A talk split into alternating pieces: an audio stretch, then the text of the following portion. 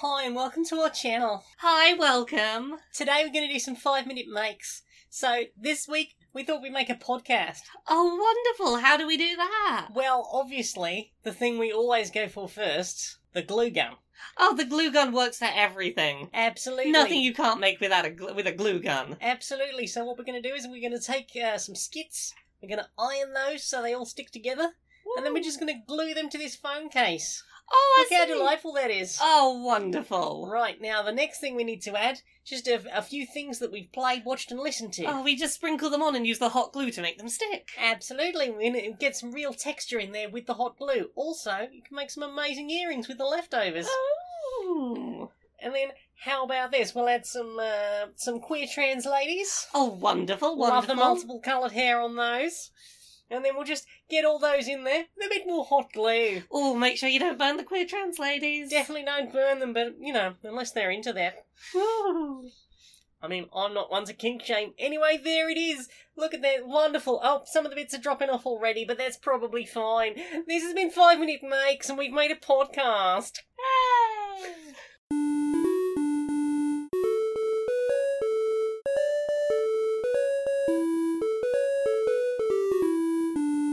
Greetings, strangers, queer and pleasant. I'm not Laura Kate Dale. And I'm not Jane Eris Magnet, and welcome to another episode of Queer and Pleasant Strangers. It's a podcast where two queer trans ladies have a chat about the media we have consumed in our weeks and do silly voices and skits and just have a bit of a catch up and amuse ourselves a bit. Yeah, how you doing? Oh, I'm sleepy. It's okay. Soon we we we we're we're taking some time off. Soon we're gonna have some. Sounds fake. Yeah, I know. Like the two of us taking time off at the same time. What even is that? Taking time off full stop. I, I don't remember the last time I took time off. Probably the, the same weekend we booked off last year. It's probably then. not only is it time that we've booked off, it's time we've booked off that we're not planning to just spend working on something different from our usual work. Exactly. So last year we had a lovely like four or five days away in a nice In a sunny uh, Field. field. and we can't go enjoy that nice sunny field this year. But yeah, at the time. also, given the temperatures, I think we would roast to death sleeping yeah, in a van. I think I think um, having a bed and a fan is going to be very uh, appreciated compared to our festival sleeping plans. Mm-hmm. And But, uh, access to a cold bath. oh gosh, yeah, just have a cold shower in the middle of the day. Oh. Uh, so we've decided to just the thing we were gonna do, we're just gonna do it at home, which also means the ability to sleep in and not have to or to just have some restful time. Much shorter queues for the toilet. Oh, that's gonna be lovely and And we'll flush the toilet. A- considerably less pee on the floor, hopefully. Yeah, yeah, yeah. I won't, you know, I'll, I'll have less worries about trying to pee in a onesie. Yeah, exactly. It, it's it's gonna be great. It is. So, th- this week we have consumed media in the We way that have. we do. We consume media. Nom nom nom nom nom. Om nom delicious nom. media. Om nom nom. W- One of the categories of media is things we played. It is one of the categories of things that we played. What have you what have you played this week? We played a new Tiny Epic game. Oh, we did. We played Tiny Epic Dinosaurs. I'm gonna dog, get on the floor, tiny epic dinosaur. Heck, yeah! It's a, a a a little tiny board game in a tiny box It's a little game box. with all sorts of a little itty bitty box game. tiny little wooden dinosaurs. 75 tiny wooden They're dinosaurs. adorable and they're tiny. They are. Ah, the people who make Tiny Epic. What, what's the company's name? Gameling games. Ga- Gameling Games. They make really good tiny box games. Mhm. Like they make stuff that very easy to just chuck in a bag. Yep. It's not very heavy, Yep. and like all of them have been so different. And also, like, they unfold a lot. yes, they do. like, it is a small box, but, like, tiny epic don- dinosaurs can easily take up a large percentage of a table. They they know how to make use of a small amount of space to do a lot with. It- They tend to be, like, modular boards based on, like, oversized cards. Yeah. they might have different things on the front and back. For example, Tiny Epic Dinosaurs uh, is a uh, worker placement game, Yeah. and depending on how many players you have, you might flip over the board, and it will give you like an extended version of things, so that there's more spaces for like four-player games and Yeah. stuff. The the general idea is you have a little grid-based farm on a piece of card in front of you and you got to fill it up with dinosaurs. You got to send your workers to various places to collect like resources to feed the dinosaurs, fences to fence in the dinosaurs. Um, and then eventually if you get enough of the correct types of dinosaurs, you can cash them in for points. Basically, Um, you're fulfilling count contracts. People Yeah. are going, I want two Stegosauruses and a Brachiosaurus. Yeah, there's a couple of like specific rules to this game. Like, um, you cannot have two types of dinosaur within the same enclosure, so you got to make Mhm. sure they're walled off. Uh, there are consequences if you don't have enough food to feed all of them. Yep. Some Um, of them will escape, some of them will eat the herbivores. Yeah, exactly. Um, it's an interesting little worker placement game, isn't yeah, it? It's, it's really interesting. And, like, we've. I think the only other worker placement game we've got is um, Lords of Waterdeep. Waterdeep. Yeah. And it, it manages to be very, very different. It's suitably different. Um, there's there's a lot more things you have to be thinking about at once with this. I think. Yeah, it, Um, it doesn't help that it's played in like seven phases per round and six rounds total. Yeah. There's a lot of strategy that needs Yeah. to go in there. So things that make this different from something like, say, Lords of Waterdeep. The obvious thing up front is there is a limit to how many resources you can collect, yes. um, and you have to keep that in mind because there's things like uh, you've got a dice that you can roll when you're trying to g- get a new dinosaur, Mhm. and uh, you know it might have negative impacts on it, but it might also give you an extra of that dinosaur, which Which is is going to be a bad That thing. could be great, or that could be a bad thing when suddenly it's like, oh no, I have too many dinosaurs, I can't feed them, oh no. Um, equally, if you put two dinosaurs in an enclosure together, they will breed. Like, it's very easy to suddenly have no space for things. Mhm. Um, yeah, th- there's, there's a few interesting things about this game for sure. Um, one thing that I don't necessarily think is is great about it, and it's my only like real complaint I keep thinking about Hmm. is there is a real, real tangible benefit to going first because every person's every player's enclosure has three empty spaces that need to be fenced off before you can have any dinosaurs, or they're just going to run away. And whoever goes first has an open shot at ah, I can sing- send a single worker. Uh, you've everyone's got one worker each round that, that is worth double points that they Hmm. can go send. Like if you're going first, put your double person on the fen- the double fence space. I got four fences. That'll sort me out. It's a good start. It's I think it is the correct first move, and it sucks that there is a ah. If you go first, there is a correct first move. I guess. Yeah. It's Um, yeah, like I would imagine that, that you will find different. There has to be different strategies awa- around Yeah. that because you can play it in three and four player, well, and there's that's- only one of those. That's what I was thinking about. Is that like that's gonna suck if you because here's the thing in two player you could sort of get around it because um and we've not really talked about this. There is a mechanic for if someone's already been to a space and you want to go there and they've already taken the spot, you can go there as well, but you have to pay one extra worker. Mhm. Um, so you're basically giving up one turn in the round in order to go for something that's already been got. So in two player, going second, like okay, we both want to go on that double space to get all the fence we need on the on the opening move. I'll have to just use up an extra worker. It basically means I'm one worker down for going second. Um, you could do that, or I mean, you could start stockpiling various types of food because at, at the very early game, Yeah. you're not getting much in the way of crates. You're not Yeah. getting much in the way of meat. Yeah. All you're really getting a lot of is is plant food. Possibly, but I, I think not having the option to collect uh, dinosaurs if you want to on the opening turn does put you at a disadvantage. I think You could still take a dinosaur you could because take you a, could put yeah, it in that automatically sealed off area. that one automatically sealed square. I yeah, suppose. and the fact that you during the Yeah.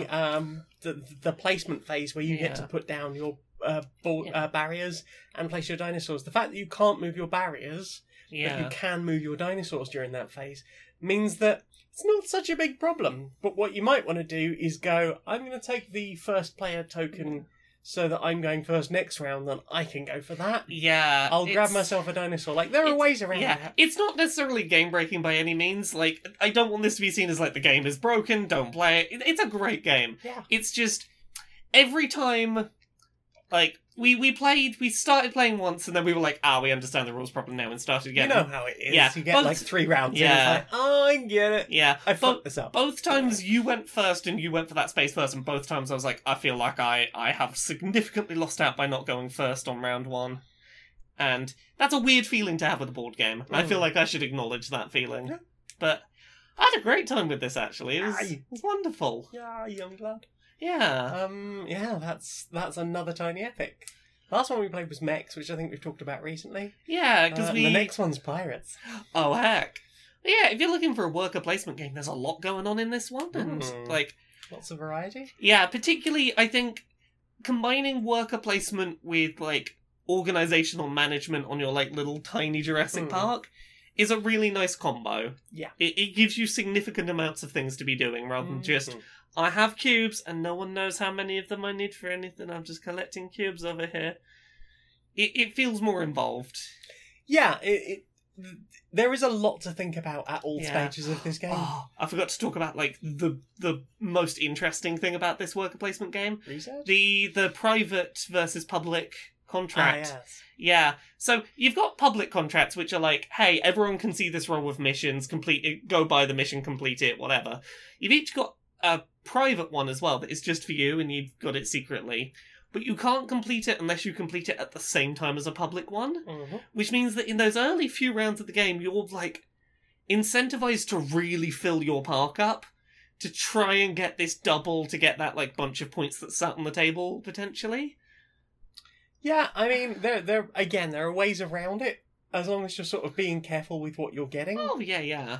But uh, yeah, it's it's very doable. Yeah, I, I found that a very interesting mechanic of like the sort of balancing act of how close to bursting do I get my park to try and get both of these challenges done at once to get both the sets of points. Yeah, I think to complete mine, I ended up. Um, so you got eleven slots total on your board, Yeah, and you need seven to fulfil both contracts, yeah. which means having all of the right stuff. And then you've got the fact that there's research, which Hmm. can, can lead to unique types of dinosaur. Yeah, it's there's a lot in this game. It's very nice. so much going Tiny on. Epic the Tiny Epic games are generally all pretty good. They've all been of a consistent quality. I know. I think we've played almost all of them now. We I, we haven't played Galaxy and we haven't played Western. Yeah. Um, but we've got friends who've got Tiny Epic Quests, Yeah. uh, Tiny Epic Defenders. We've got Tiny Epic Zombies, Tiny Epic Mechs, Tiny Epic Pirates is coming, and Tiny Epic Dinosaurs. Now. We I think we've enjoyed everyone we've played. um, I have faith in this company to make good, easy to pack away games.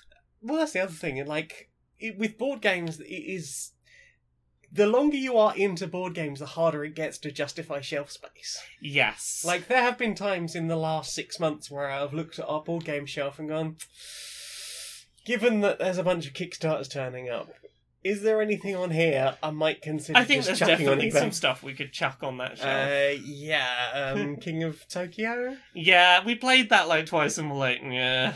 I think the problem with that was the fact that you can have a player get knocked out, and then they've got nothing to do for like 15, Yeah. 20 Was minutes. never a fan of a game where you can just be sat around not able to play. Yeah, Um, we've definitely got some stuff we could prune off the shelf, but it's always nice to have games that are small enough you could take them traveling with you Hmm. easily. Just pop them in a bag. definitely. Heck. And what have you played? Um, I've been playing more Binding of Isaac because, of course, I have. I've, I've, I'm down that rabbit hole. Um, so I've defeated every single boss in that game on normal mode now, and then I started on hard mode, and I've beaten like one of the bosses on hard mode. So I'm, I'm working through it, but Yeah.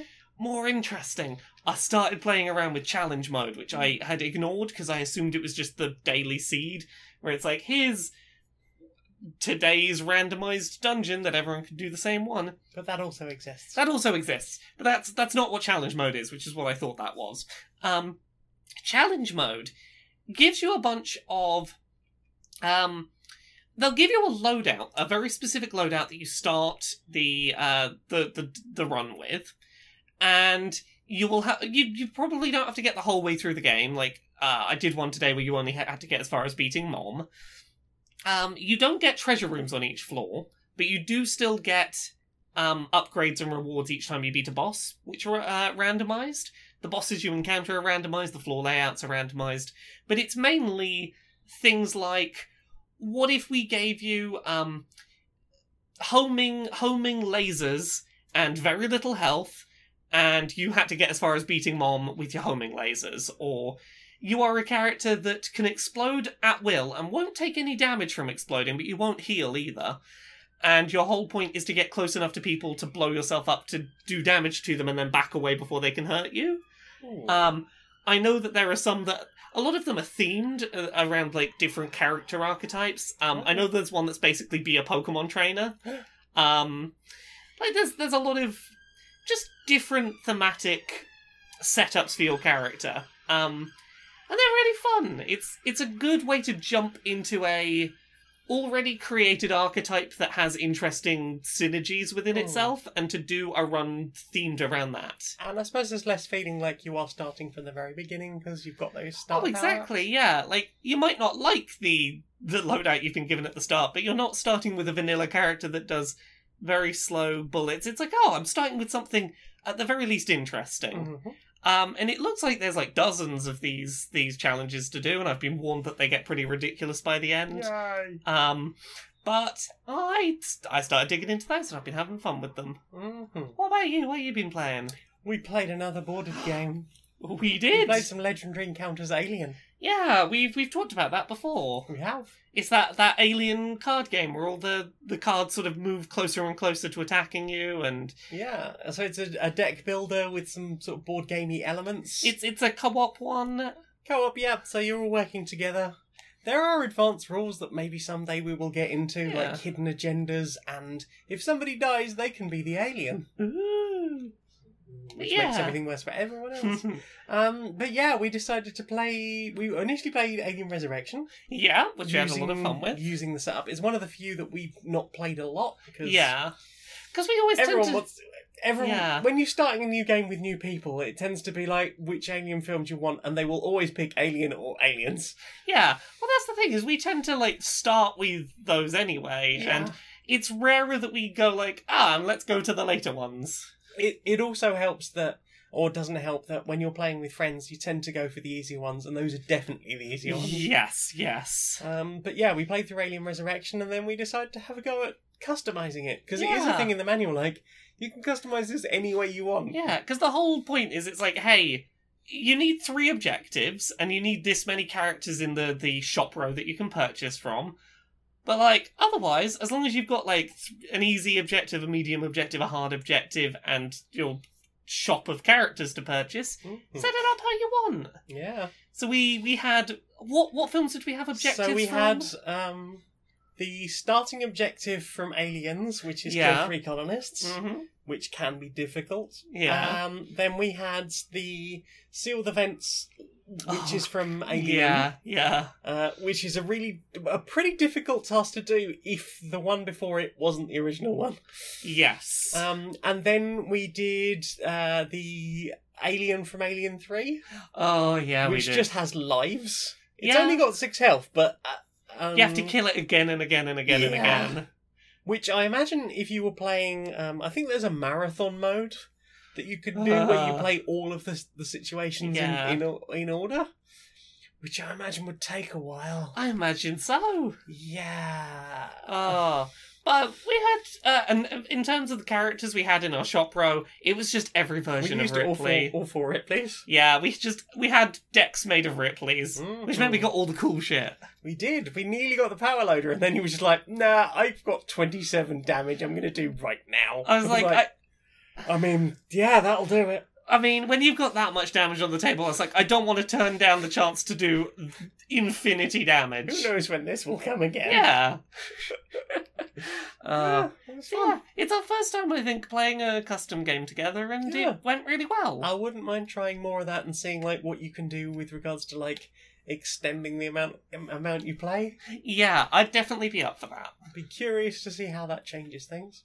Yeah, Hmm. Well, what about you? Have you played anything else? I think that's everything I've played this week. Well then, Time time. for this. Hello and welcome to the Feel Less Alone News Network. We can't change reality, but we can at least make you feel a little less alone in lockdown. That's right, fewer news stories about how the world is ignoring lockdown, but more stories about other people like you staying at home and being safe. Because lockdown isn't as bad when you don't have to think about literally everyone else breaking it. That's the Feel Less Alone News Network. Now, here are some cat videos. And now, a message of hope from 2021. Uh, is, is, is this on?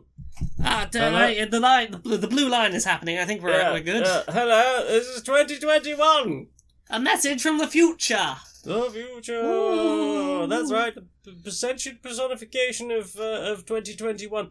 Now listen, I've got a meeting with Chuck Tingle in about an hour, but I just wanted to say we we we decided to get all of the bad things for the next few years just out of the way for in, during 2020. And I realise that's been a lot for some people. Don't worry, next year sunshine and rainbows. Also, lovely weather. Don't worry, you haven't missed out on all the good weather. There will still be good weather next year. There will be future good weather and future good times, and we will get to them, and everything will be better. Yes, and also like a whole new standard of cat videos coming next year, so you've all got that to look forward to. Oh, I'm ready. Brace yourselves, it's getting good. Oh, yeah. So, what have you watched? What have I watched? What uh, have we watched some things together. we did. Um, we continued watching Star Trek. Let's get that out of the way. Uh, our update on how TNG is going. Some really good episodes in season three and Yeah, yeah. Uh, there was that one with the warp bubble. four. Uh, Um, remember me. Remember me. That was a real good episode. So well acted. Uh, fantastically acted. I think. Um, I think it's always good when you have a mystery kind of episode that paces its mystery just so that, like, I worked out what was going on maybe two minutes before, like, it got revealed, which I think is perfect pacing for a mystery. like, pretty good. just early enough that you go, oh, I feel really smart for this. it. I did. I did ah, it. I did it. Yeah. Like there is some some amazing acting, some amazing lines. The fact that like you wouldn't have got that with Dr. Pulaski. Oh god. Crusher no. was asking all the right questions. Yeah, it was a really satisfying like getting to see Doctor Crusher be the the focus yeah. Mm-hmm. of an episode was really nice. Ah, I just love that whole bit right near the end when she's just like, "What is computer? What is the nature of the universe?" and the computer's just like, "Bleh." huh. yeah, yeah. It it's it was really interesting to watch an episode that was so relatable in the sense of like, oh, oh, oh my god, this would be this would be a horrendous situation to be in and to be trying to explain. Like they really made it like, oh, this is terrifying as a concept. Mhm. That's good. It's a really good episode. TNG has got like I know I was a bit lukewarm on it those first couple of seasons, but it's gotten real good. I don't blame you. Yeah. Like, those first series are not great. TNG starts ropey. It does, but it gets better. I guess there. Uh, what about you? What you watched this week? I watched a video called "The Story of Mario Paint" that by the gaming historian. was the first video game I owned. Ah, The, the Super Nintendo and my little mouse. you little mouse. Yeah. It is a 45 minute documentary about why Mario Paint happened and, Yeah. and like what came after it Mm, and and what people who were into it at the time like what they did with it yeah. because I, I I I owned it at one point I think I picked it up because I saw it going really cheap in like I- an electronic boutique or I something mainly remember it as like the first experience I had with a tool for making music Hmm. and for playing around with notation scales. I mean the fact that like somebody took that and ripped the idea and there is an online version of that which allows you for like e- like additional because I think you could only play three notes at once on the original. Yeah, yeah. This allows you to do like more stuff and record like much longer sessions because Mhm. obviously you could only say what would fit on the cartridge, yep. Which was not much back in the day. especially not with things like the animations. Like you can Mm. have a really small thing and and you can have 9 frames of animation or you can have a much bigger thing. Uh, but it will only have like a frame of animation. um, yeah, it was it was a really cool documentary about the stuff, and I didn't know that the annoying dog sound came from there. yeah. Damn Yeah. you, Toby Fox, stealing from Nintendo, brave, very brave. Very brave. hmm Uh, yeah, that was it was a, a really good time. Um, yeah. Um, did you know that they talked about or they had tried to put um, Mario Paint on the the disk drive? No, but it doesn't surprise like me. a follow like a follow up it, with like 3D models and stuff. Um, Oh, I'm guessing wow. this is the 64DD. Yeah, yeah, yeah. Um, so like 3D models. Now you can texture that using something from this this art package. oh, How that's- about if you did the got the third program and did like animation stuff with that's it? wild? Like the it's just a shame that the 64DD just wasn't. Just didn't. That- It just didn't. Well, from from what the documentary says, like. The, the reason it didn't is because like you had to order it from the back of a magazine. Yeah, It was a ridiculous amount of money, and like it just there wasn't enough support. yeah, yeah. And then eight months later, they were like, "Nah, Yeah. Nintendo don't do CDs. E- Except is that when we get to the GameCube, and then we'll do tiny CDs. But we do them on our terms. Yeah. But yeah, that was uh, that was uh, a good forty-five minutes spent watching Nintendo stuff Heck, and watching people be incredibly creative with very limited. very limited capacity. Yeah. Um, um, ben Rivers is in that documentary. Yeah. The person responsible for the video game Home. Do you know Mm. this one? Yeah, yeah. The horror um, narrative story that I think I've talked Mm. about on here before. I think you have, yeah. Um, yeah, and like how like a lot of his animation ideas and, and things came from his time with Mario Paint. Mm. Cool. oh. Uh, what about you? Uh, Have you watched anything else? Oh, we watched some things together. We sort of watched some Yes. new things. We watched Uh, some new things. we watched through Transformers War for Cybertron Siege. yeah. Which is the first of like three mini series about Three Transformers. chapters. Three chapters happening on, on Netflix. They're like, what, six or so episodes? Yeah, I think it was six or eight episodes. Yeah, so d- do you want to start us on this? Because you are the Transformers fan. um, so it's set on Cybertron. The uh, the Decepticons have risen up against the Autobots. There is a civil war going on. Bumblebee is a horrible centrist for most most of the first few episodes.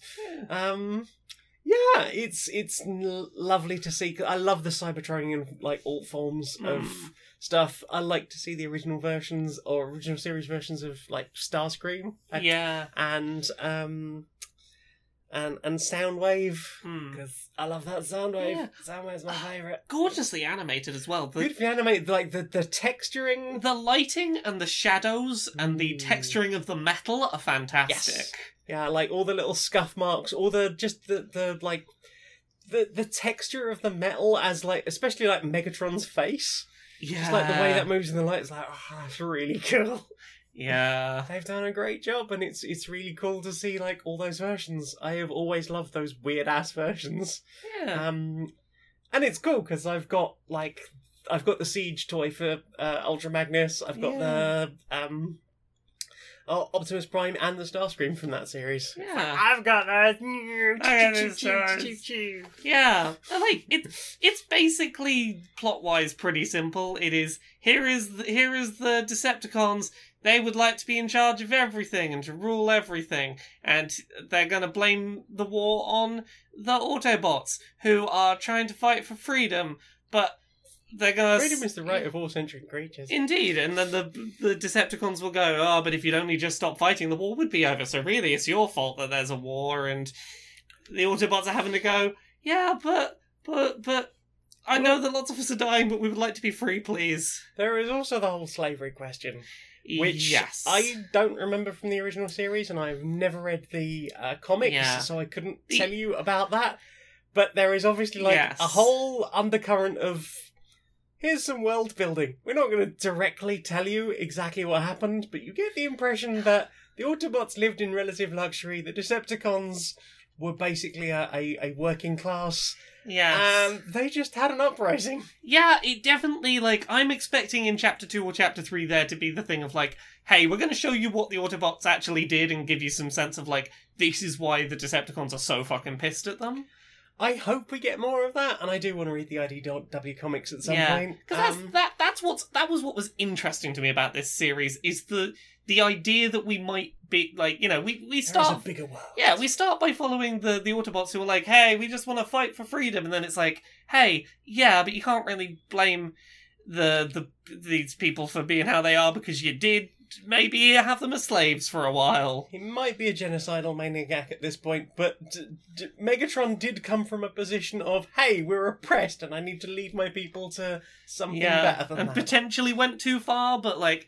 I, I want to see more of that explored rather than just "Oh, Autobots are good and Decepticons are bad. Well, I think that's why you get so much interesting nuance from the characters. Yeah. Like, um, I mean, I'm not going to name names for, for the sake of spoilers, Yeah. but there are, like, characters aligned with the Decepticons at the beginning of the series who are like, the Megatron's going too far. I I think there is there is a lot of there is the sentiment of um I definitely think that the Decepticons were right to have an uprising uh, and to get out of their position, but they've stepped over a line now that they're going into the territory of we're going to commit genocide against uh, the people who were previously in control, and that's how we're going to s- rectify this. And then you've got, I mean, I don't want to do spoilers, but Yeah. there is that whole other aspect of if this thing happens, it will be catastrophic for the whole world. Yeah. And you're just going to do that, are you? Yeah, you're just gonna do that, good team. Uh, allegedly good team. No! Yeah, I, that's that's the thing. There's plenty of room in this narrative for for the show to go. Hey, it turns out good people not quite so good. Let's delve into that, and I hope that they Mm. d- explore that. I hope, I hope that they they don't just paint the Autobots as unanimously good. I don't think they will. From from what we've seen so far, I get the impression, like, already that, Yeah, like, there's the fact that there are Autobots questioning various levels of leadership amongst that. We've got the Decepticons going. Uh, y- you know, I'm all up for an uprising and for us to have rights and stuff, but this is too much. Like, Yeah. that level of nuance makes me want to go, okay, I'm ready for Earthrise. I am ready that's, for that's Earthrise. the second season that's eventually coming, I, isn't I it? believe the second series is Earthrise. Um, Okay. bec- the, the the thing is, the like, s- it's weird that Siege is coming to TV now yeah, because Siege is the series that like stopped being a toy line last year. Like the reason I have as many Transformers as I do is because they were going cheap because that was the like end of run stuff. yeah. Hey, get rid of that. Earthrise is coming. Mm. So there's that. Um, although some of the Earthrise Transformers look really cool, but it's on Earth, so no more of the cool Cybertronian versions. Mm. Mm. Might have to buy Star, Star, Starscream again just to have an F 16. I might have to get another Optimus because he's got a trailer now. Oh. I fully support this. Uh, yeah, it was it was really good to see, very good, well animated, and it's short. They're only twenty four minute episodes. It was a fun, interesting three or so hours. the fact that we got through all of um, War for Cybertron uh, Siege, and then we're like, eh, do you want to start on Umbrella Academy season two? Yeah, we had time to get through a season of two different things in a weekend. That's that's always a nice. Did we Uh, watched them all on the same day. we, m- I think we stayed up late and we finished. Yeah, all on I'm the pretty same sure day. we, we, we finished Umbrella Academy as yeah, well. should we should we jump over to Umbrella Academy We probably season should, two? yeah. Um, I really enjoyed season two of the Umbrella Academy. Same. Uh, for And I want- anyone now I want more. Yeah, for anyone who doesn't remember what this is, it's based on a comic series by Gerard Way. It kind of loosely uh, themed on it. The characters have the same powers, have the same names. There's a bit of loosey goosey with how you get to the various plot beats. Um, season two definitely played a little more hard and loose with the with the plot. Mhm. Um, I think ultimately it was for the bet the the benefit of the show. I think that they did the right thing by not trying to force themselves to be too beholden to the source material. I think the best, a lot of the best adaptations give themselves some room to breathe. Yeah, and it's easy to go. It's not what happened in the book though, but some things just don't work on television. Yeah, yeah, and I think I think they did a good job of this. Like, if I was going to give like a one sentence summary of the the the second book, it would be basically the same as my one sentence summary of the TV series, Mm. even if you took wildly different routes to get there. Oh yeah, Um, but yeah, I liked I liked a lot of what they did with the characters this season. They Mhm. paired a lot of people with different people to who they were paired with last season. Mhm. Um, so we got to see different character dynamics play out. yeah. Um, soundtrack was stunning as ever. Mhm. Real, real good soundtrack. Awesome. Um, yeah, it was just a fun, silly end of the world superhero thing again. Once again, there's ten days until the end of the world. Fuck, how do we yeah, stop but you it this keep time? saying that, Klaus. it's at five. Yeah. Uh, He keeps saying there's only 10 days to save the wo- until the world ends. Again, five with Oh. all this bullshit. Ah, if, if you want to be sold on season two of The Umbrella Academy, watch the opening like three to four minutes. Like, season two, episode one, doesn't fuck about. watch until the title crawl happens, because it does not waste any fucking time setting the stakes. And I mean, like, it really fucking nails, like, oh yeah, oh, here's what this season's about. it's it, it goes from I'm gonna just I, I might just check my phone during the the credits. There probably won't be any. Oh oh shit oh shit. Yeah. Oh, shit. I, I think they put this three to four minutes on YouTube as its own video. Um, I It was a understand why teaser. they did it. They were like, "Hey, Just fucking watch season two. Do you want to know how this all blows up? Yeah, Do you want to know how this all blows up? yeah, yeah. Um, I think they did a pretty good job at one thing that I was a bit bracing for when the series started, which is Mhm. like, ah, this is set in the 1960s and there is a black character during the civil rights yes, As era. soon as she walked into that restaurant, I Yeah. was like, oh I- dear. I think they did a decent job of portraying the realities of that experience and not just fixing the problem of civil rights with magic. Yeah, I think it would have been very easy for them to go, and they used magic and solved civil rights. Yeah, actually, it was a magic black woman who made civil rights happen.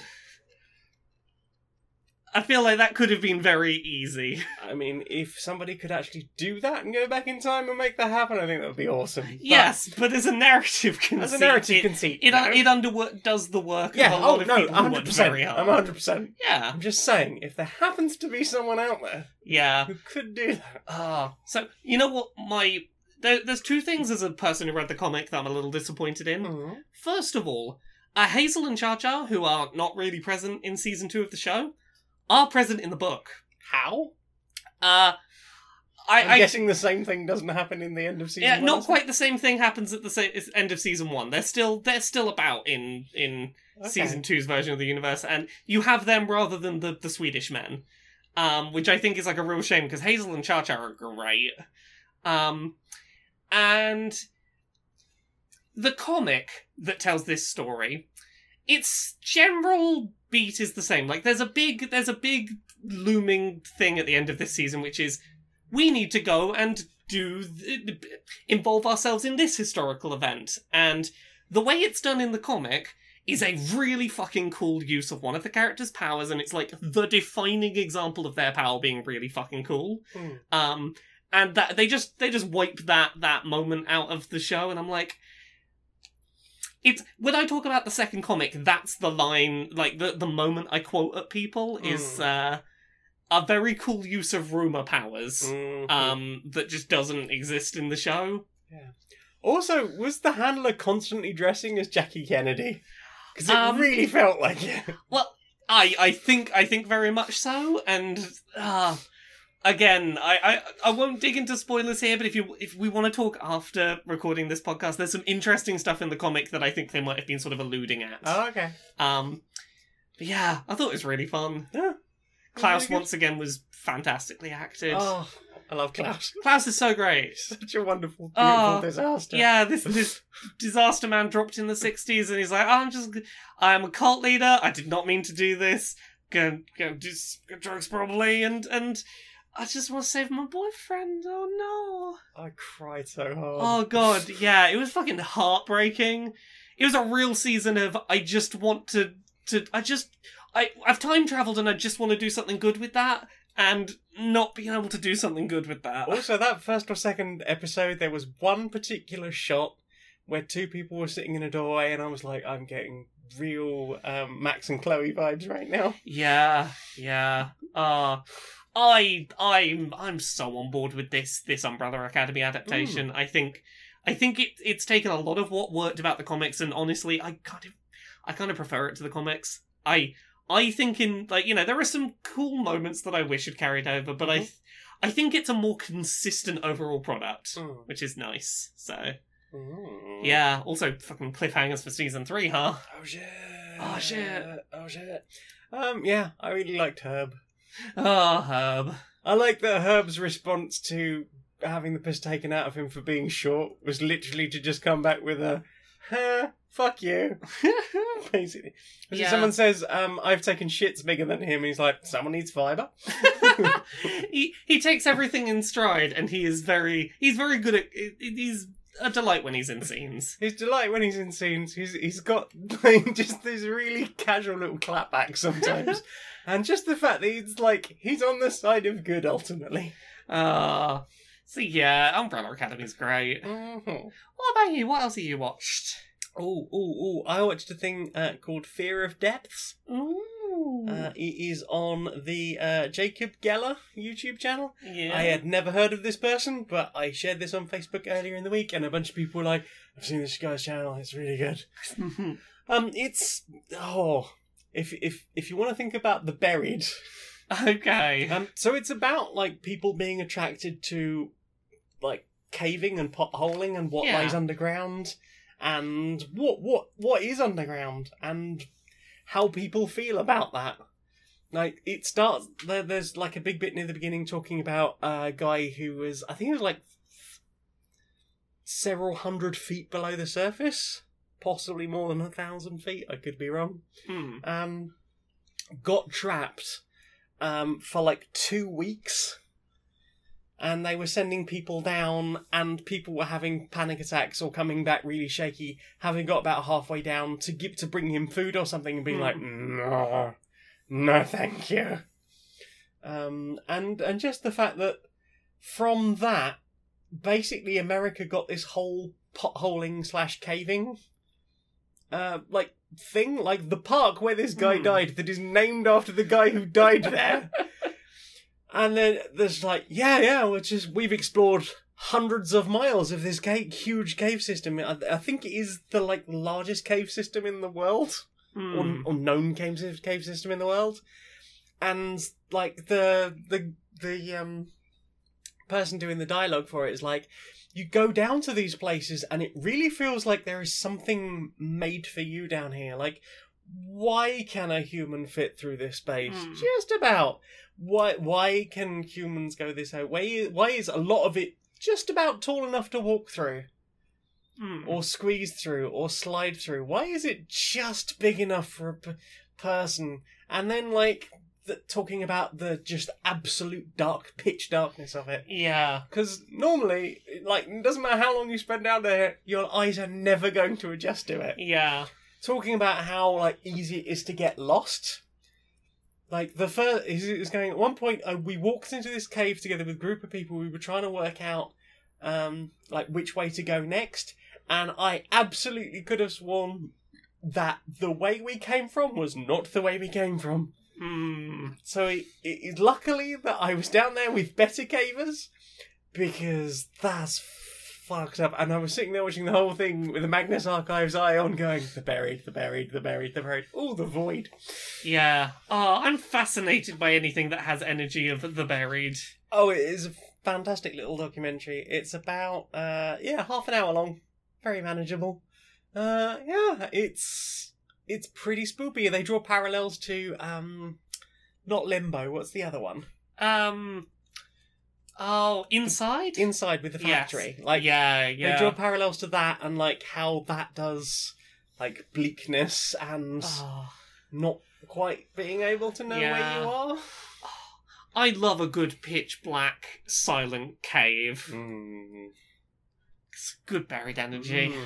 Mm. Have you watched anything else? Uh, I think that's about it for me. Uh, have I watched anything else? I don't know. I think that's it. Well, Well, then. then, time for this. No, no, we've got a new sponsor. Who's our new sponsor? Mm. well, do you have a small amount of money that you haven't immediately spent because you're a Uh, poor millennial? I mean, how small are we talking? Like, I can probably find like A few quid. like a, a pound fifty, maybe, if I scrounge around the savings account. Okay, so so if you took that savings, like it's just a savings, It's just a bit of savings. Don't worry about it. Like, pff, and who's who's I mean, got it's, saving it's, these it's days? the only one pound fifty I have for a rainy day. But what if you risked all that? Wait, my one pound fifty. Then I wouldn't have money for chicken nuggets. You wouldn't have enough for a chicken nugget. I wouldn't have enough for chicken nuggets. have you ever considered entering the stock market? Um, not not really. I don't mean with a rifle. I mean, I, I, I, I, I think it'd be a bad idea for me. I can't get into into the risk reward nature. It's basically gambling, but for rich people. What if there was an app that could do like small stock trading, just little stock trading as a as a one pound fifty treat? Don't- let- hear me out though. Like you could just do just a little bit of, of stocks and shares, because that's all millennials think about, right? Stocks and shares. I don't want to gamble my chicken nugget money.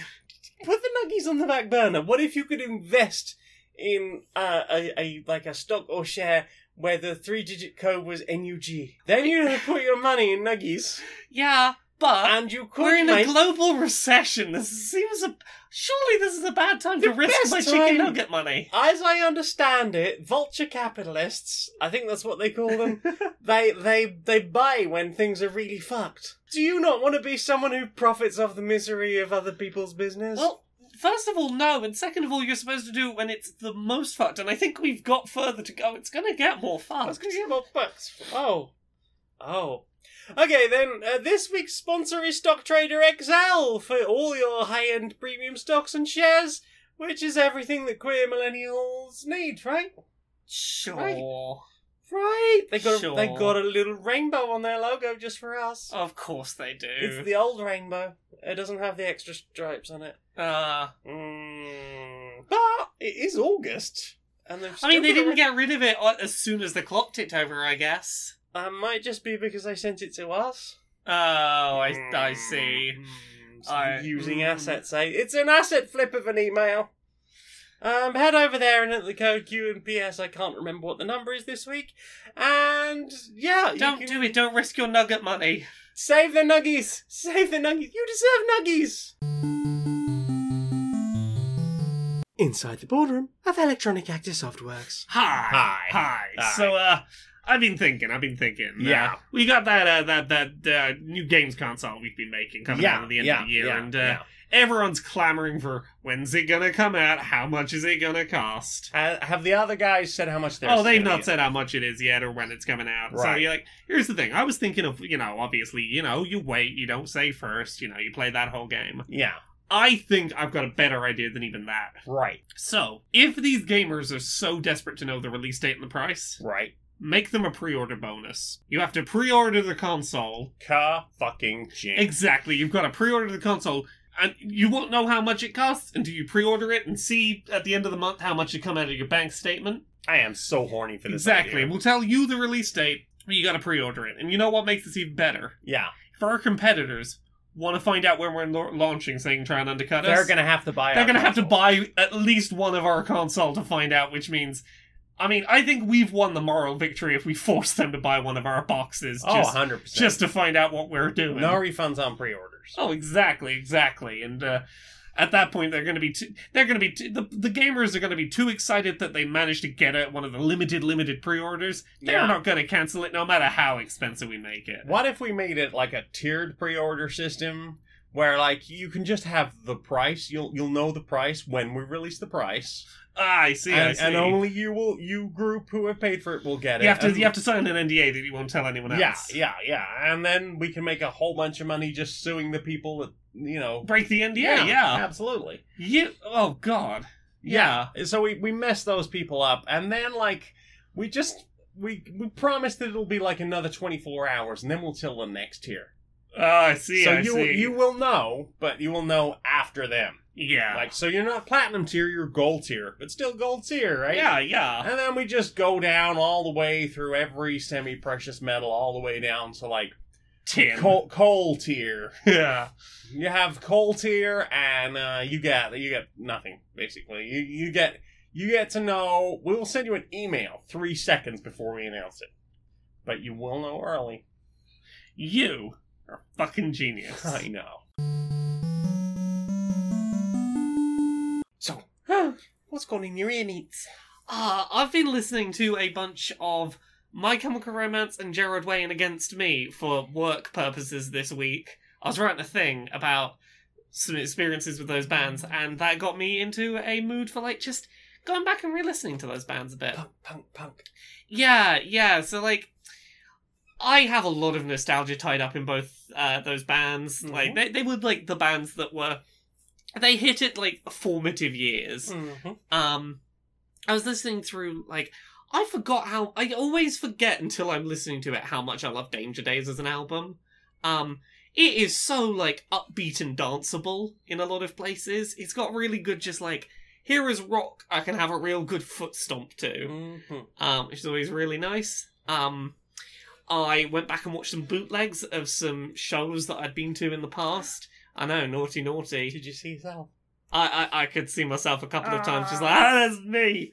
Um, I watched a bootleg of the Gerard Way uh, Brixton Academy show from 2015 Oh. uh, and the 2016 Camden Electric Ballroom Against Me show. Ooh. Um, just because those were very significant shows to me, attending as an adult and being like, oh heck, oh heck, this is this is this is very much a thing that ha- is bringing my childhood to life in a magical way. Um, that Against Me show from 2016, fucking. It is quite an electric feeling to be in a room full of just like other trans and non-binary people, like shouting at the top of their lungs songs about being being being trans. Woo. Yeah. Um Yeah, yeah, I just went back through and listened to a bunch of their stuff. Um also I I, I went back and rewatched an old uh I, th- I think it was about 2007 recording of uh an Against Me track called The Ocean um from their album New Wave. Mhm. Um it's a very specific live recording of it that I have a like big weird nostalgic memory for watching this specific video upload. Oh. Um, it's this is the song about five years before Laura Jane Grace came out as trans, where she very explicitly is like, "Hey, I wish I'd I wish I'd been born a woman. My mother was my mother was gonna name me Laura. Um, here is the life I wish I had had." And like, Egg. yeah, yeah. I as as an at the time egg that wasn't quite ready to hatch. That song real put some cracks in some cracks in the egg. That was like, oh, oh, my shell. my shell. It, uh, my shell was starting to crack, and I was starting to emerge. Yeah, it's it's this. I was like, oh, oh. Here, here's the thing. Uh, The thing about that recording that I think was so egg breaking is perspective at the time. It's like, ah, I, a mad person, have these weird. I have these feelings that no one seems to. have. There's an- there's another. There's another one. There's another one. I am not alone. You you you a a mad person also also have this thing. Uh, Not No. not not al- not alone. Not alone Not alone. and uh, yeah, that definitely got me rolling down the track of maybe, maybe, maybe, maybe, maybe be woman, Maybe people. maybe, Maybe, be woman. woman. Maybe woman. Yeah, and Maybe. now here we are. Ta-da! Ah, what about you? What you listen to this week? Oh, I put some Ben Briggs on because I just fancied a little bit of bouncy Undertale stuff. yeah. Um, so I listened to one of my favourite tracks, uh, "Collecting Junk with Demi." Ah, it's a Um, good track. It's so upbeat. It's a little like hip hop track about Demi and just c- collecting junk um, and all the goods, like name dropping all the things. I've played like an hour of Undertale. So I I have never even got to the Demi village, but I just love that tune. It's a good tune. and like all the things that Temmie collects, and the fact that Temmie really should be saving for Kulak, but Yeah. but but what if bought all the things? What What if I bought all of your uh, your your items, every one of them? Uh, what's ah? I can't remember what the one. Oh, dog residue. Yeah, uh, Oh. yeah. so you have to have residue, and I really gotta try it. Yeah, no, that is that is a thing where like one of the ways you can make infinite money in that game is to infinitely produce dog residue and then sell it like for like two gold a piece to Tammy over and over and over and over again. And then occasionally she'll go, I really gotta buy it and you can jack up the price to like eight gold. Ooh. Yeah, you can refu- initially refuse to sell it, Yeah. and I think you can get away with doing that twice. Yeah, you can you can sometimes get away with it twice, and if you refuse anymore, she'll be like, "Nah, not interested anymore." me who Fair. hasn't played the damn game, I know. Too. It is so culturally like Cultural osmosis. Yeah. Everybody knows that track. Um, yeah, Yes. and the other one was Ben Briggs' remix of uh, Megalovania, Ah. which goes some places. yeah, do. Yeah. Um. Oh, and the uh, 2015 um, Temcore um, uh, April Fool's track that uh, Ben Briggs did, which again goes some places. It's got the Venga bus in it. Uh, yeah. So lots of bright and shiny, bouncy, upbeat um, Undertale stuff. Because Yeah. that game has a really good soundtrack. it does indeed. Mhm, what about you? Uh, I listened to a couple of new tracks this Yeah, week. New Uh, tracks. I listened to, tr- to a track called "The Bends" by a band called Doomtree. Hmm. Um, there's multiple different vocalists doing different sections on it. Um, the the one I've made note of is the first vocalist. Uh, reminds me a lot of uh, Dessa's vocal style. Um, it's this sort of I, I, I guess you would describe it as like a hip hop track, but with like little bits of sitar occasionally sort Ooh. of plucking underneath it, which gives it this really interesting sound. I like that Um, just like it's it's very low in the mix, but it's just consistently there underpinning it. sound. Mhm. Um, lots of different vocal styles over one consistent, very bouncy, danceable beat. Like it, the the vocals change each verse, but like it it feels like one consistent track. Uh, um, I also listened to a track called "Be Nice to Me" by the Mhm. Front Bottoms. Yay! Um, sort of pop, a pop rock track. Um, about two people who really aren't a good fit for each other, but they're trying to make it work. Mhm. Um, interesting sort of like upbeat dancey rock track. Um, I listened to a track called "Gender Binary Fuck You." by Ryan Casata. Um, it's it's quite melodic punk about saying "fuck you" to the gender binary. Um, stuff like, "Hey, some days the singer wants to have a beard and a femme pretty voice," and "fuck you" if you're not gonna s- stand behind that. That's a great thing. Mhm. Um, also, they, they they mentioned being being a bit of a hippie, and I'm like, "Yeah, go you punky queer hippie." That's good energy. All the best people. are. Yeah, that's that's that's a good bit of uh, good bit of non cis punk. Um, I think I've got like one more track. No, I think that's it actually. That's, Alright. that's what I've been listening to. Well then. Time for this.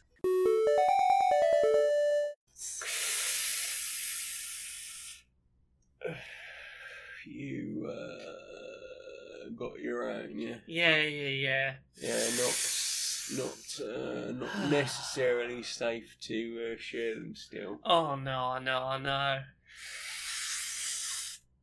Although, uh, did you know Yeah. that uh, there aren't actually any lockdown measures anymore? No, Yeah, no. yeah. I thought there were. Wasn't it like masks and two No, meters and No, no. Turns out, all you got to do, yeah, is get one of those like card readers, Yeah. so you can take like card payments.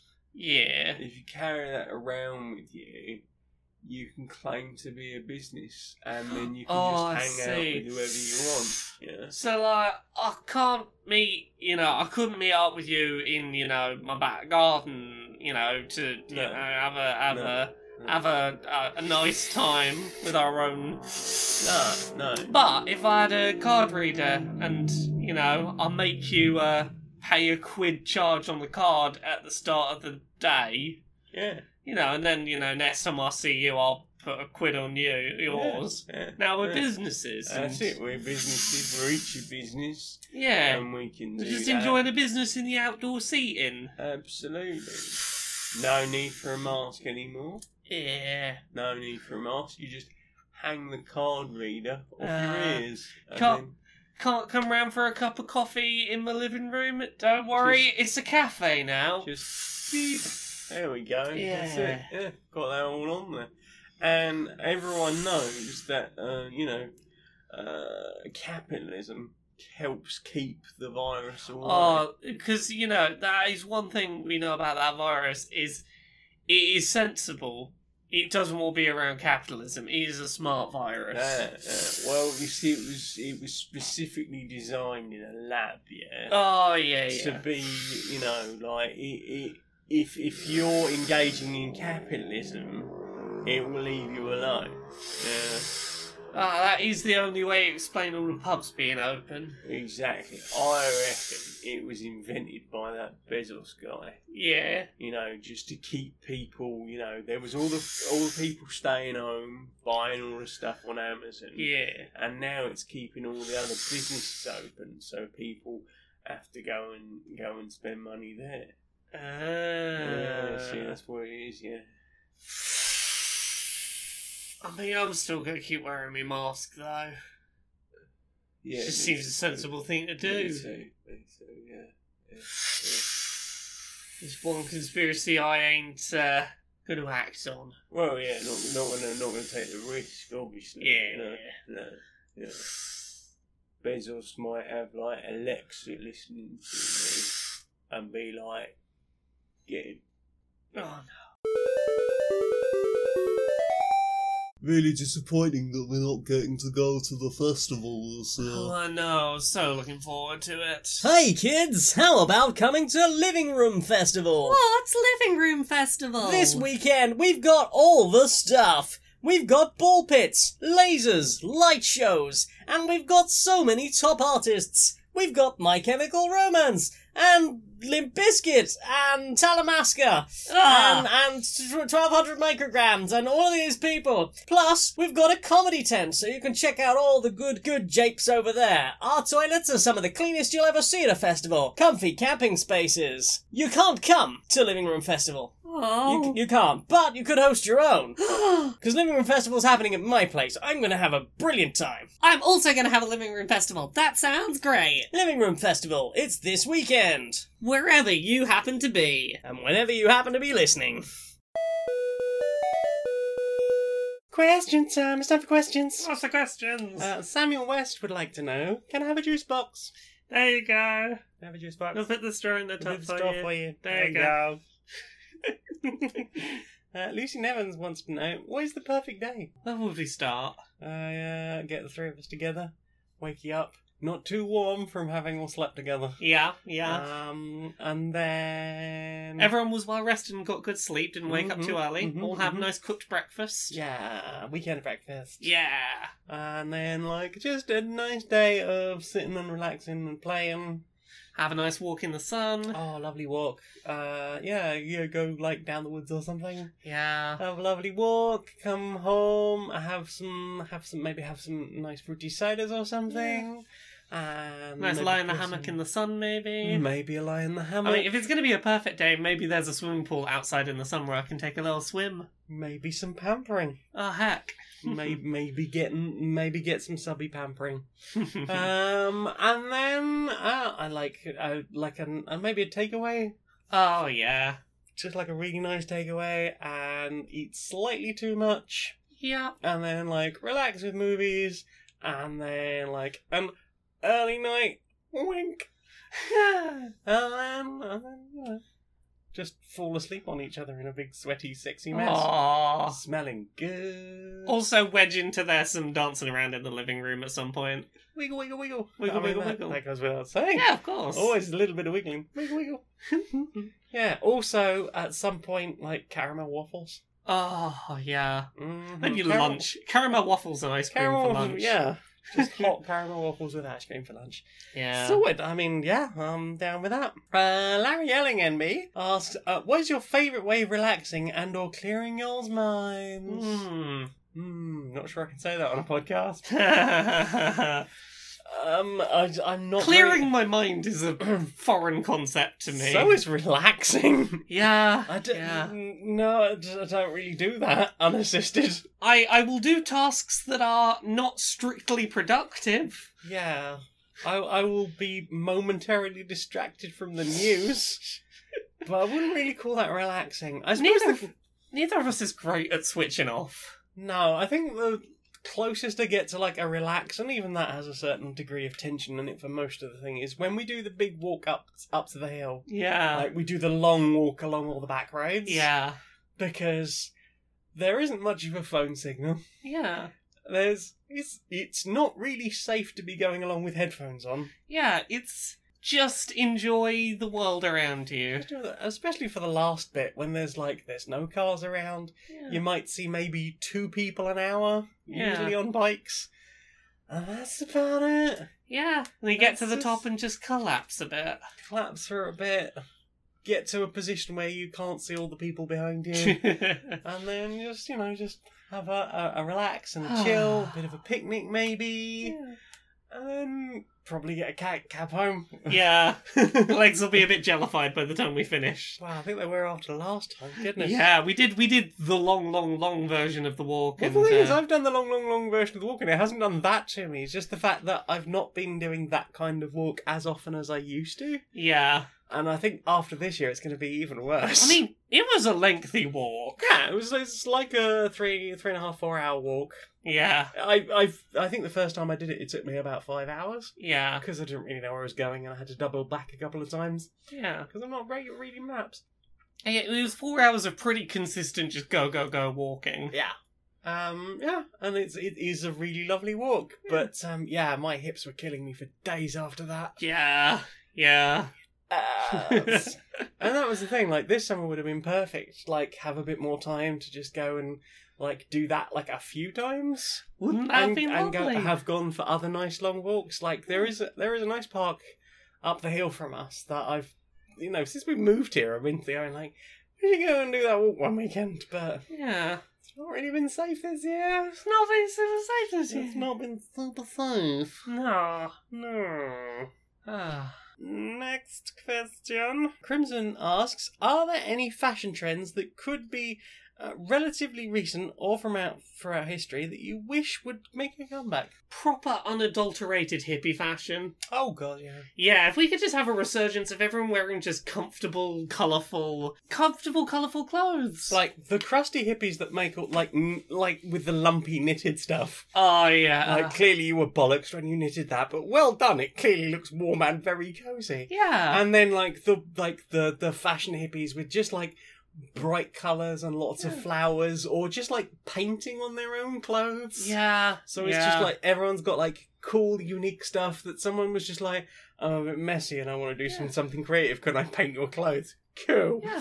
I, I think generally get a plain piece of clothing and customize it yourself, and this is a thing that you have made and only you own this piece of clothing, should be more of a thing. also i think bell bottoms are cool too Ah, bell bottoms are great. we have a friend that wears bell bottoms a lot Yeah, bell bottoms Um, are fab. They are fab, and I think the other one would be like those um the Tudor shorts with like the the strappy bit. I don't know what they're called. They're not breeches. Um, the ones with the strappy bits down the side that you wear a codpiece with. Oh yeah, yeah. I think that whole that whole fashion is hilarious. Uh, Okay, that's what we were bringing back. that's what that's the 2030s. That, that's the look for the 2030s. I want to see everyone in like future Tudor clothing.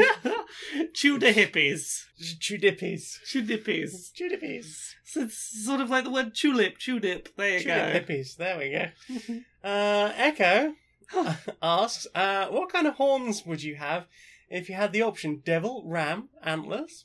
Ah, I've thought about this because I have I have characters I've played in D and D who are tieflings, and as such, I've thought a lot about horn designs. I like the horns that come sort of out the the front and then sort of like point backwards. okay, like the like Maleficent style horns. Yeah, slightly Maleficent style horns. yeah, not too tall, but sort of just there is some height there. yeah. There's a little bit of height, they but get out they, of the they way. mainly sort of come out the the front and sort of almost like slicked back hair. Yeah, just like yeah. Yeah. Hellboy, just like yeah, I think Yeah. those are pretty cool horns. Yeah, I like those. Um, yeah, I do like the the demon ones. I'm not as a big ke- um so keen on the ram Yeah. because they just look like Princess Leia buns. um, I really like uh like goat horns. yeah. like, either the little knobby ones you get on like cartoons. Yes. They're just like just big Little nubs. They're little nub ones, and they're adorable. Or the um twisty ones that are almost like a um like an antelope. Oh, those are good as well. Yeah. Like not maybe not as tall as that, but the ones you get on goats that do have that sort of twist to them, but mostly go up. Yeah, yeah. Big fan of goats. There's lots of good types of horns. There are lots of good types of horns. Hmm. I hope you're happy, Echo. Michael asks, "Do you have a th- theme songs or playlist when you come up with a long-term character?" I don't think I ever have done. I don't think I ever have done. I I know that like it is a thing that happens. Like I. Uh, when I've in Dice Funk, Mhm. um, when I've when seasons are finished, I know that Cosmignon will often make playlists of here's music that is The reminiscent energy of of this that character. character. I must say, Cosmignon fucking nails it every time. Yeah? Every time I listen through Cosmignon's playlist, I'm like, you nailed my character. You really got them. I never do. I, I'm seemingly incapable of doing that for myself for characters, but Hmm. I I have played a l- less D and D as a player than I have as a DM, so eh, I don't. I try not to get too attached to any of my characters. uh, I mean, the closest I've got to to that was Frank Westerly in season four of Dice Funk. Um, I just listened to the Yu-Gi-Oh soundtrack every time I want to get into their headspace. Makes sense. I put on all the all the cheesiest tracks from the Yu-Gi-Oh soundtrack. and I'm Mhm. like, we were closer than brothers, but now we have to fight each other. yeah, I think there's maybe two l- long, long-term characters that I could probably sit down and think of a, a theme tune for. um, Trash Boy, who is a recurring character. Yeah. Um, sadly, one of the only people that seem to have made it out of season one. They survived. We'll get to the others one day. um, and Thornton, I guess, who is Yeah. m- mostly just this unseen evil. And his theme tune is the Polyamory theme tune, Oh, heck. as was. I mean, it's the theme song from series one. Was Yeah. um, fighting death and human hordes. Thornton comes, tries to ki- kill them all. They escape the veil, and out polyamory store. hey, hey, more questions. More questions. More questions. Questions from the question gods. Questions for the question cards. Uh, Arachnovolt asks, uh, credit to Tricky for this one. Uh, if you could modify an existing comic book character, who would it be and what would you change? Ooh, mm, hmm. Uh, if I was going to change a comic book character, I think the one I would change is Captain America. Not because I have any great care for the character, but because I think that there are far more interesting things you could do with them than what's currently being done with them. What is Um, currently being done with him?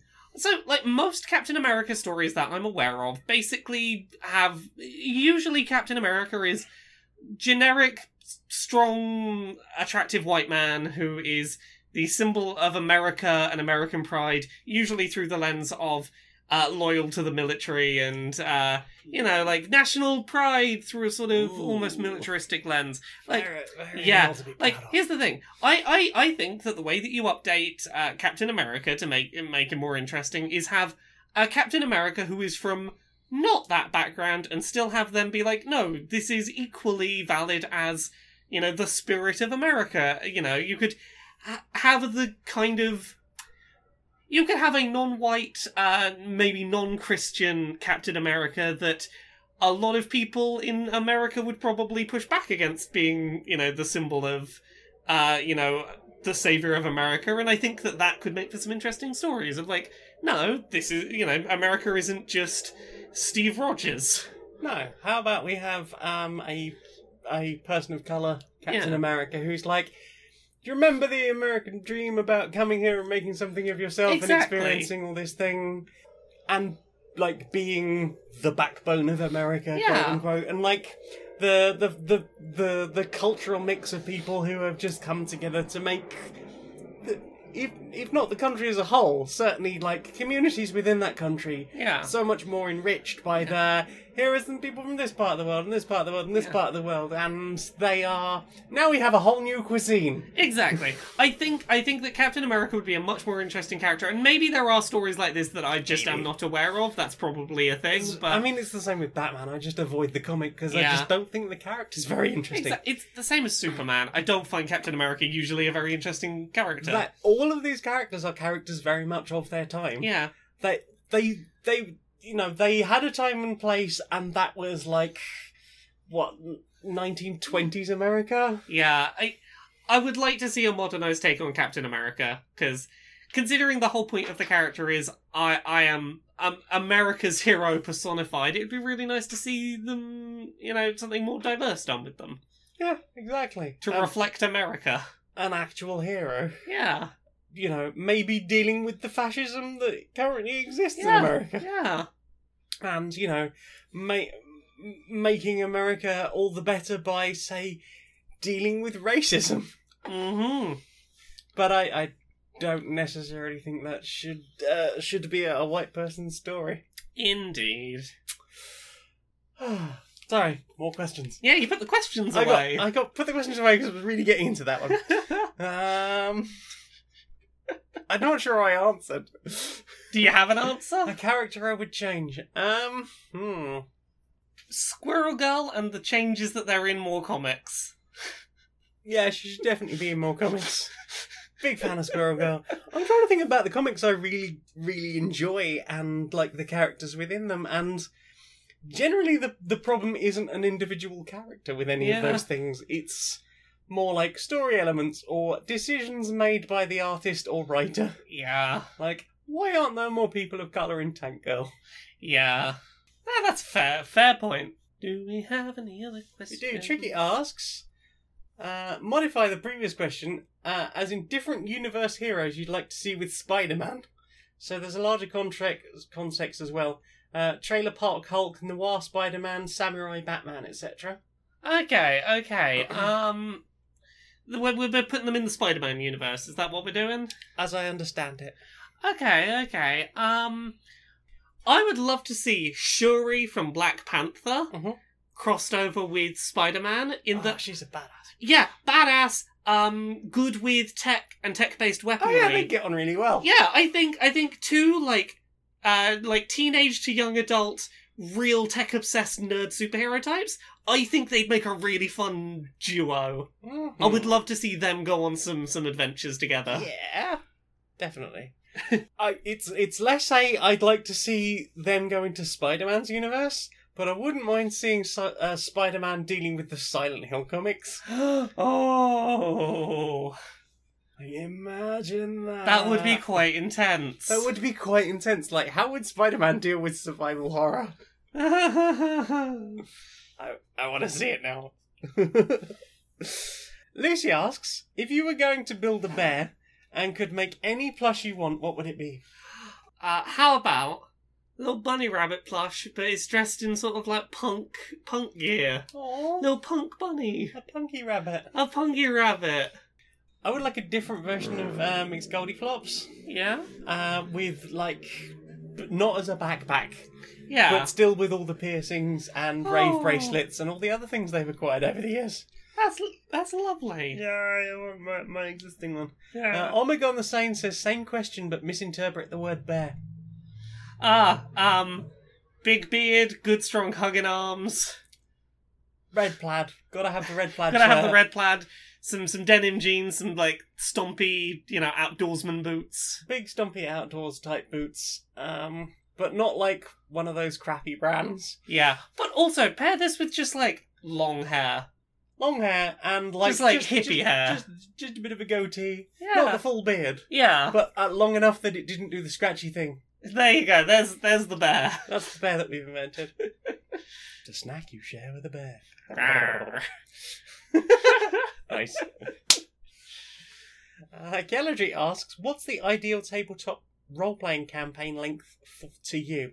Would you consider having the same character experiencing a saga of campaigns, taking them through their life story if you could? Hmm. I, I find that, for me at least, there is a limit to how far my characters tend to want to develop. There is usually here is starting flaws, here is end addressing those points, and they go on an arc, and beyond that, I want I want a narrative arc for a character to feel like it like okay, I'm satisfied with where that character's ended, for better or worse. Um I've been really happy with the length that like a lot of the the, the Dice Funk seasons have been, which Hmm. is in the sort of like thirty to forty episode range. Hmm. Uh like of hour to two hour sessions. So like probably like maybe maybe 80 or so hours of Mm. playing with a character is usually a, enough time for me to you know take them on a good arc and you know be like i feel like i'm done with you i'm ready to to move to something else I honestly don't know how to answer this question Yeah. because I have only rolled one proper RPG character yeah that I really cared about and wasn't just for a one shot on something. yeah Um, and I have managed to get play her what two or three times, two or three sessions with you and the nerds, and one session on the goblins' feet. yeah so like four sessions Like I've played four sessions with one character. She's not done much in the way of leveling up. yeah Um, she's not really had any chance to really flesh anything out.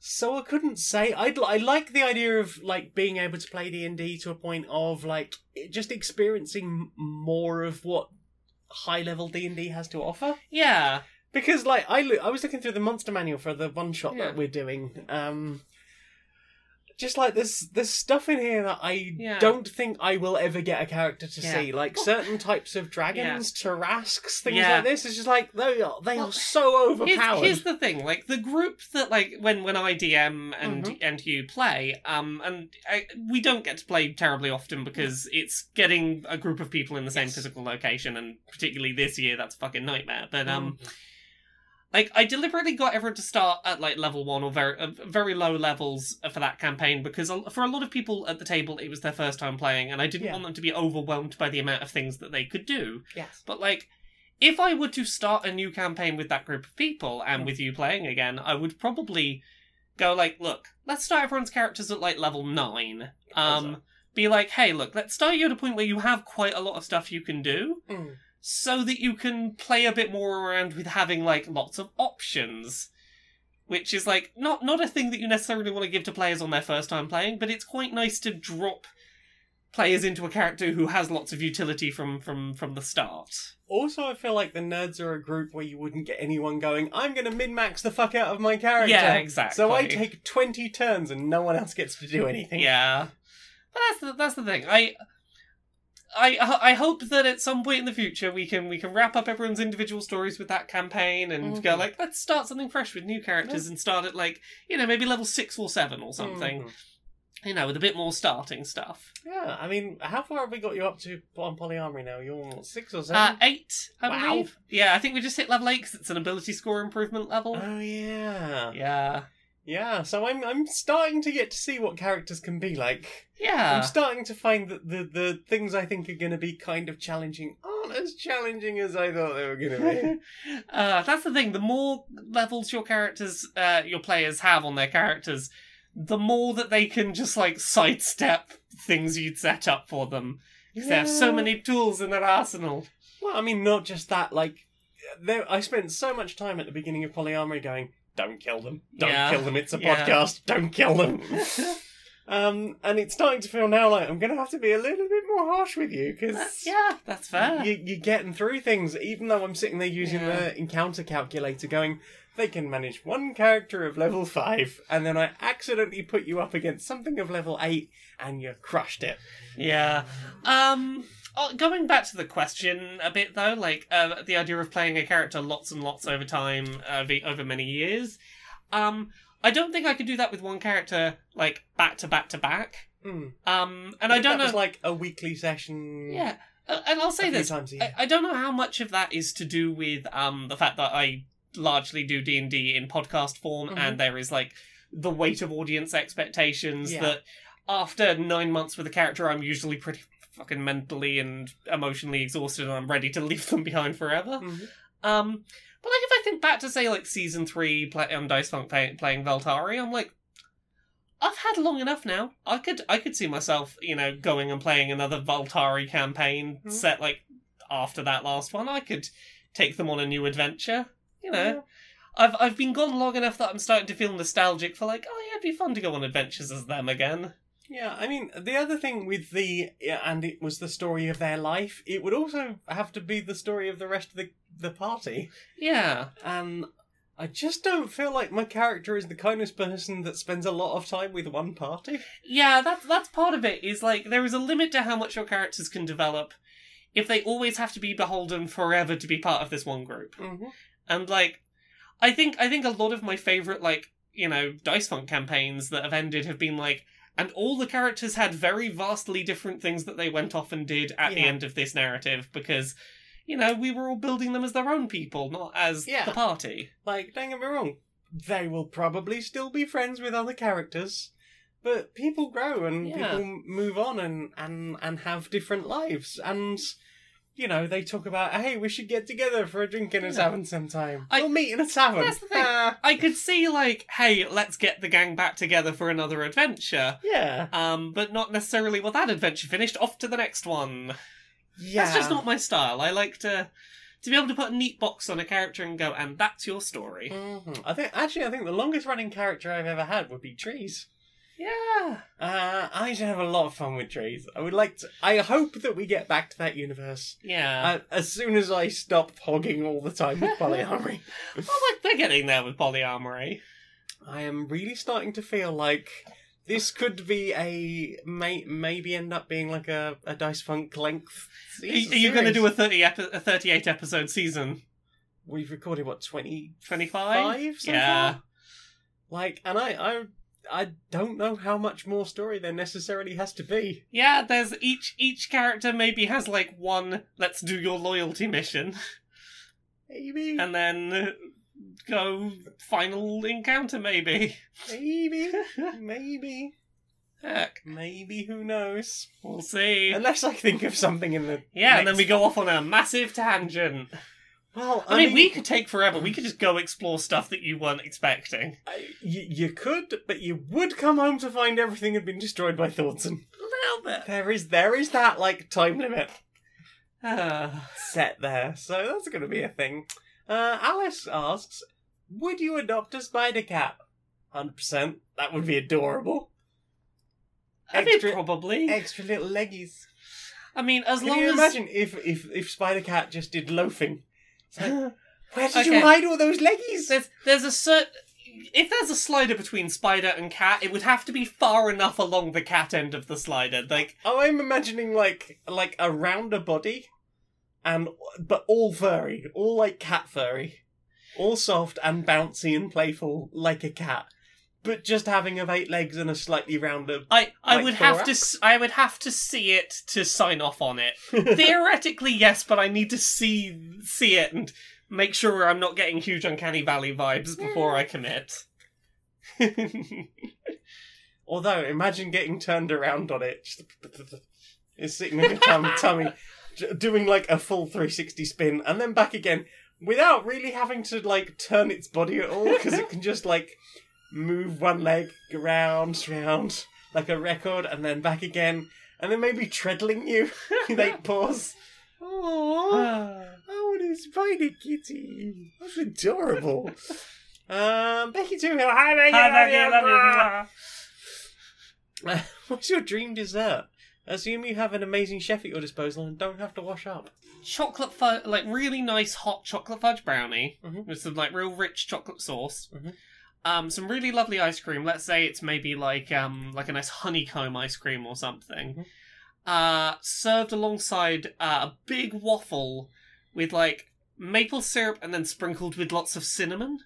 I'm horny for that dessert. That's a good dessert, That's right? a good dessert. oh, see, I was thinking, still thinking back to those um, uh, caramel waffles. Maybe add a bit of cinnamon and Ah. like a really fancy vegan, um, like really vanilla, like vanilla bean vanilla. Yeah. With, like you can see all the little vanilla bits in it. yeah. like not like not too sweet caramel either, so it's not sickly. Yeah, yeah. But and like a really like fluffy on the inside, ever so slightly crispy around the edges waffle. Yeah. Ah. But sure, chuck a brownie on it. Ch- ch- sure. I mean, I'm- I'm, Yay. always up for chucking a brownie on it. mm-hmm. Omegon the Sane asks, "The spacebar fell off my mobile keyboard. How shall I address it?" copy a space from a sentence on a website and control V every time you need to hit the space bar. Solved.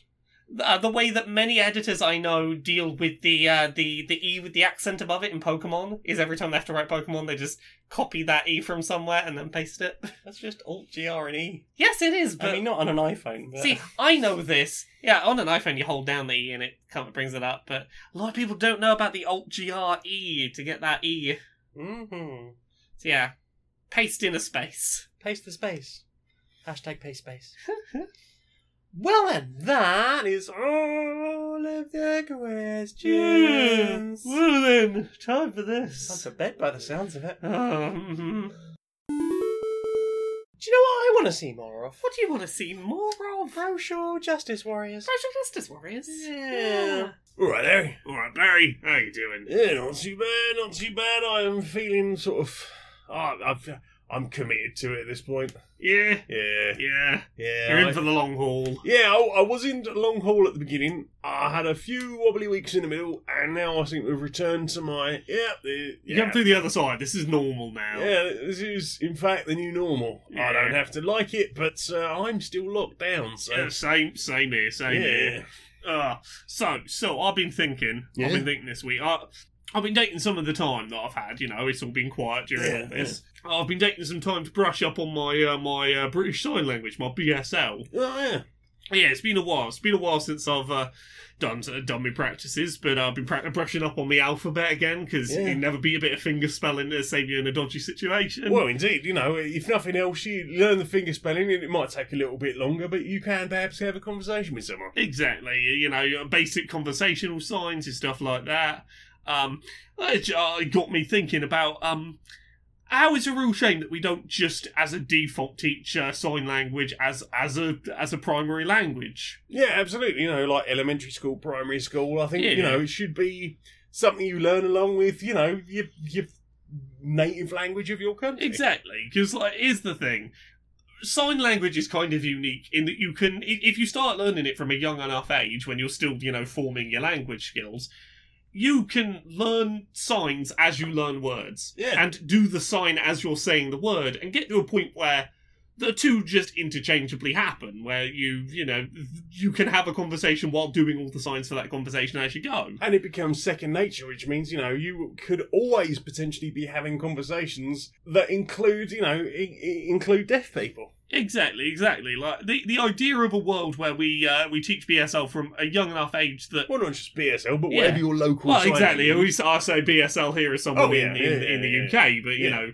your your local sign language. Yeah. It'd be really wonderful to just as a default, you know, everyone just signs along as they talk. Would be a wonderful thing to see. is. Yeah, it'd be great. Yeah, it's a real it's a real shame that we have a language that is native to this country that is so rarely used by people who don't absolutely need to use it. Yeah, and you know it's it's it's it's a shame, and it I imagine that makes being deaf very much more isolating than it Oh. needs to be. Indeed, indeed. Uh, Uh, like- I've I've had times in my life where, for various reasons, I have gone almost completely deaf, yeah. and it's it's very isolating. Not just because of the lack of conversation, but just just that whole shut off sense. Hmm. So to lose the ability to to communicate with people as well, or or even to just you know just Yeah. en- enjoy being around people talking. It's yeah, uh, yeah it's a it's a whole extra thing to be Oh, isolated from. Plus, it's super. Like, e- even on top of you know being able to communicate with uh, with deaf people in the community, there are so many other like useful practical applications it comes up in. You know, like, well, have you ever Noisy been? environment. Exactly. You ever been at a, like a you know a, a, a rock gig or a you know or a night out partying and you're trying to shout to your friend and you can't quite hear him over the music? Just sign at them. Yeah, absolutely. Exactly. Good if you're having a day where you're just like, I'm just not. I'm a bit nonverbal right now. I can't do words. Well, when, when my anx- it's a really weird thing when my anxiety is is acting up. I do sometimes find that I become I start to stutter and can eventually just go non-verbal, and it is Yeah. very frustrating. But I have weirdly found that I can sign yeah. in that. c- Or you know, condition. write stuff down sometimes. It's it's it's it's somehow different to using verbal language. Yeah, I don't know exactly you know what the the psychology or science is behind that, but uh, yeah, Yeah. it's um it is a whole thing of like not having to feel like I've reached just a, like a complete inability to communicate with people to just have just a Yeah. little bit of sign language to be able to sort of convey what Indeed. happens. I, I would be very on board for teach basic sign language from primary school upwards and Yeah. have just all all lessons just get to the point as a soci- society where just everything is signed along with as you go. Yeah, and the other thing is I would like to see sign language lessons be free. Yeah. because at the moment looking at like going to a proper sign language class or getting any kind Yeah. of qualification the costs for that are astronomical Plus, you have to go with physical locations which are a bit spread out. Like, Yeah. ma- make it more accessible to do, like, hey, maybe Skype into a sign language lesson. yeah and it- it's it yeah it is prohibitively expensive at the moment Yeah. to do it and like because i was looking I, Yeah. I've, I've taken like ch- cheaper courses and stuff in the past Yeah. and i was like well what, how can i follow on from that and then like looking at what like a level two or three would be Yeah. And to go and do like professional courses like that, they're upwards of a thousand pounds, and that's Yeah. pretty much the same as doing any kind of college course. Exactly, It's exactly. like, I cannot afford that. That's the thing. It it it would help if it was less like all or nothing. So it's like, oh, I can afford like you know 20, 30 quid to get started. Oh no, I've hit a brick wall. I cannot Yeah. afford to keep learning. And it, the, I mean, the, like the end of level three is like you've done numbers, you've done family members, you've learnt to finger spell, you've got like a little bit of conversational stuff, and then Yeah. it's like, okay, that's where we're leaving you now. Mm, A thousand pounds for what I, I don't know how many levels there are total. Yeah, But like to, to go if you want to go beyond that, and I haven't even felt with the levels that I've done that I've got that conversational. yeah, yeah. You you know, the, and the only way to then follow it up is just look up online language resources. Exactly, exactly. Which I've been trying to do. I've been trying to Yeah. practice little bits daily. You Yeah, watch there's a some lot, good you know. ones out there. Yeah. Ah, Uh, virtual luck, mate. virtual hug. God, feels like so long since we had a real one of these. Uh, th- th- once again, the, that first hug back is going to be glorious. Absolutely, mate. Ugh. All right, I think I'm going to put the kettle on. As will I, I think. Nice, nice. Yeah. So, Laura, where Yes. can we find you on the internet, darling? Laura K. Buzz at all the places Twitter, Twitch, YouTube, Patreon, that's the one that pays the bills. I stream Mondays, Wednesdays, and Fridays at twitch.tv slash Laura K. Buzz uh, from 10pm UK, 5pm Eastern, 2pm Pacific. LauraKBuzz.com. Everything I post ends up there eventually. Um, I've got books. There's Uncomfortable Labels, which is about being gay and trans and on the autism spectrum, and it's out now where books are sold, or as an audiobook on LauraKBuzzStore.com. There's Things I Learned from Mario's Butt, which has finally gone to the printer. Whoop, whoop. After, like, coming up on two years of trying to make this book happen, it is finally going to the printers. Woo, woo. Starting to show up on some of the book websites as well. Like, you can pre order it on Waterstones, I Mm. believe. Nice. Heck. Uh, there's also Gender Euphoria, which is an anthology of stories about just positive, happy, euphoric moments that have come out of being a non cis person. And that is hopefully going to be out by next summer. I've written all my words for it. I'm mainly just editing other people's words. There's some other people. There's another I can person's words see. on one of my screens right There's now. a whole other person. There's a whole other person who's written a story, and it's right over there. Mm. Um, I'm also on podcasts. Pixel Squirt, it's about video game character pornography. Uh, our episode about just men banging men is back up. It went back up. We we managed to convince Pornhub that uh, Iron Bull from Dragon Age does not constitute sex with an animal. Um, so that was a fun fight. Uh, I'm also on Podquisition, where we tell you whether your favourite video games are great or perfect and uh, Dice Funk, which is a Dungeons and Dragons podcast. I'm on seasons three, four, five, six, and seven. They're all self-contained stories. I'm also on a D&D podcast with you. A D&D podcast that I am also on. yeah, Why, that would be the polyamory that we it would mentioned earlier. be. Yeah, tell us Yeah. about that and the other things you do. It's a fifth edition real play podcast, and and we have questionable morals. It's mostly set in the underdark for now. A new episode of that went up last Saturday. They are fortnightly, and we are soon to get to some stuff that I am real freaking proud of, because. Like, we did season one, and that was my first attempt at, at dungeon mastering, and I wasn't great at it. But I, I did okay. I created an interesting world, even if I didn't create necessarily the best of everything else. And then I had some time off, and I got a bit better at D and D, and I played some more D and D, and I DM'd some entirely separate games. And we came back and did this series, and I still wasn't great right at the beginning, but like as we get on, I think I think we've got a pretty solid world going on now with Yeah. some pretty interesting characters. And yeah, I'm really pleased with it, and I'm really hyped for people to get Yeah. up to pretty much where we are now. Yeah, the many, many, many, many months ahead of ourselves that we are. Episode 9 just went up. We've recorded 25 episodes so far, so you've got a while ahead to look forward to. Don't Yeah. worry, there's plenty. To, don't worry about getting into this series. There is going to be plenty to hear. yeah, hmm Uh, and one shots. We've got some people coming on to do a one shot. yeah. We'll, we'll be going up sooner than like six months. Ah. Oh, from it's now. not going to be eight months from now. No, don't worry. don't you worry about that. Uh, what else? I, I I have t-shirts on my Redbubble store. I have my own Patreon, uh, patreon.com slash radio. You can, for as little as a dollar a month, help me justify a 70-ish hour work week. Although I have um I have stopped streaming on Tuesday nights. I still stream on Thursdays, but my mental health has recovered so much more after stopping streaming on Tuesdays. It's quite a lot to try and finish this show and then wedge in a stream and then get to bed. Yeah. Especially since Tuesday is the night that is most disrupted sleep wise because you're up recording Dice Funk Yeah. and then there's just it's it's a lot. Tuesdays Tuesdays are the day. Since I have spent that evening either just having an early night or getting on with some music stuff, my mental health has definitely improved. I'm glad. I'm I'm definitely feeling better about stuff and more enthusiastic about my Thursday streams. Yay. Aye.